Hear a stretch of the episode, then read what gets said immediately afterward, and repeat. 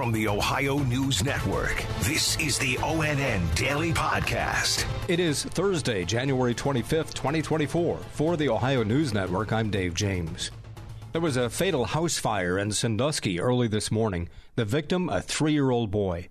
Sandusky Fire Chief Mario D'Amico. Uh, when we arrived, uh, there was flames coming out of the rear of the structure. Um, a mother and three children were outside. They self-evacuated and stated that they were missing a three-year-old that should be in the living room downstairs.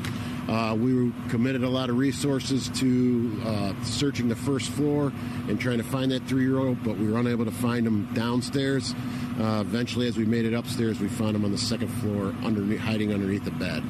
At that point, he was unresponsive, um, and we took all the life-saving measures possible in order to to save him. We transported him to the hospital, but unfortunately, he did not make it.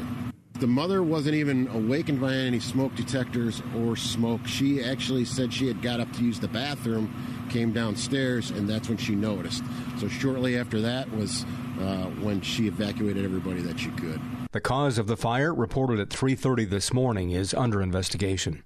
As expected, Republicans in the Ohio Senate yesterday followed a move earlier this month by the House in overriding Governor Mike DeWine's veto of House Bill 68. This means the bill will go into effect, banning gender affirming care for minors and banning transgender athletes from competing in girls and women's sports. The vote was 24 to 8. University of Cincinnati political science professor David Niven believes there will be court challenges. A lot of this comes down to the very specific nature of state law and the state constitution. And so, you know, there isn't one overarching, you know, uh, premise here that's going to affect this, but the reproductive health rights that Ohioans put into the state constitution are going to come into play. Ohio Senate President Matt Huffman is a Republican from Lima. This legislation is passed has a presumption of constitutionality.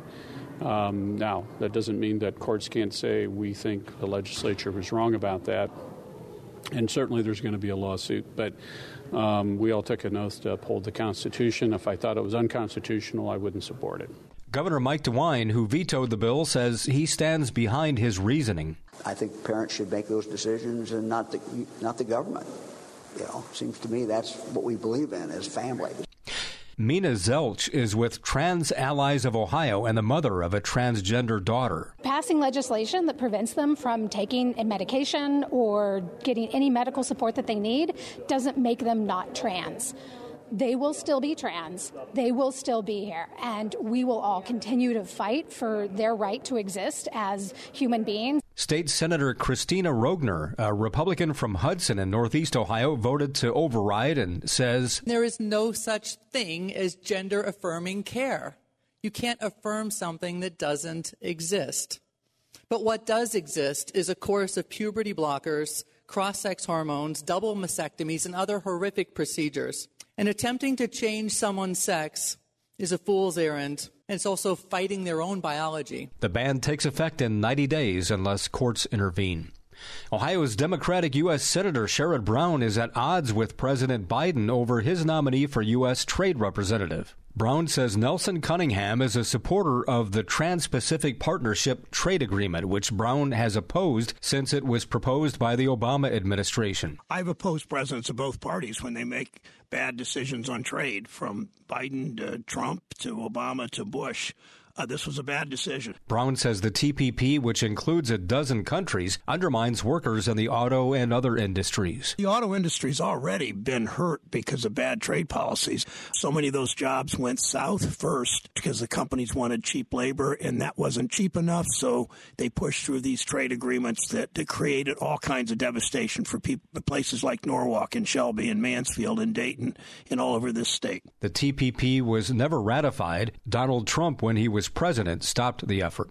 In suburban Cleveland, business owners and shoppers at a plaza in Broadview Heights say they're shocked that a storefront with no signage was allegedly offering massages and sex. Neil Fisher reports. Neighbors never saw cars outside or people going inside.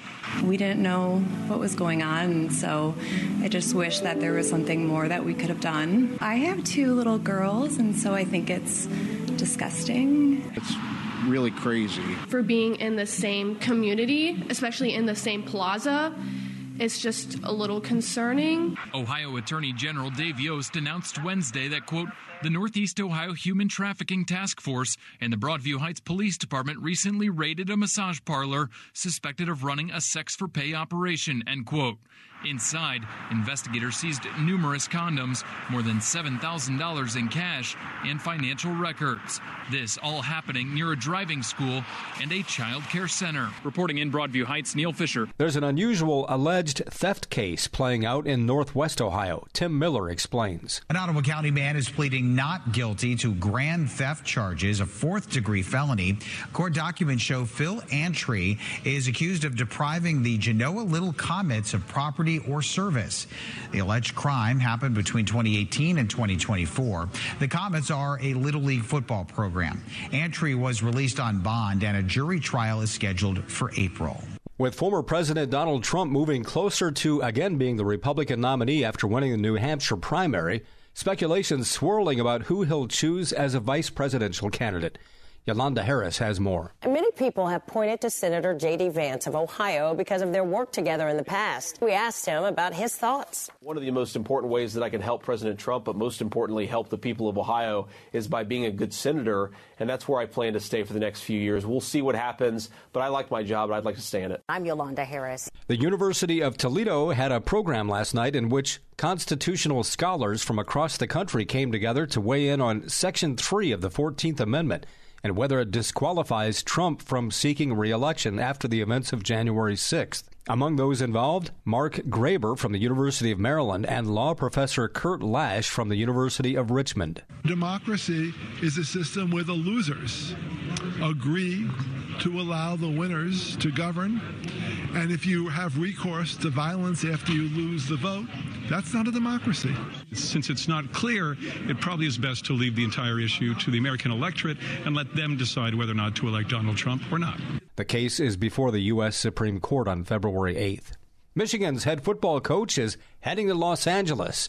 Dave Holmes reports. Jim Harbaugh will not defend his national championship next year at Michigan. The Wolverines head coach going back to the NFL with the Chargers. It's a new five year deal for the man who turned Michigan's program around, leading the Wolverines to three straight victories over the Buckeyes and a national championship. Now, the timing here, of course, is also interesting given the fact that the NCAA has yet to make a ruling on Michigan's alleged sign stealing operation. Harbaugh won't be around if there is any punishment for that. I'm Dave Holmes. Special thanks to our television affiliates WKYC in Cleveland, WTOL in Toledo, and WBNS in Columbus for their contributions to today's podcast.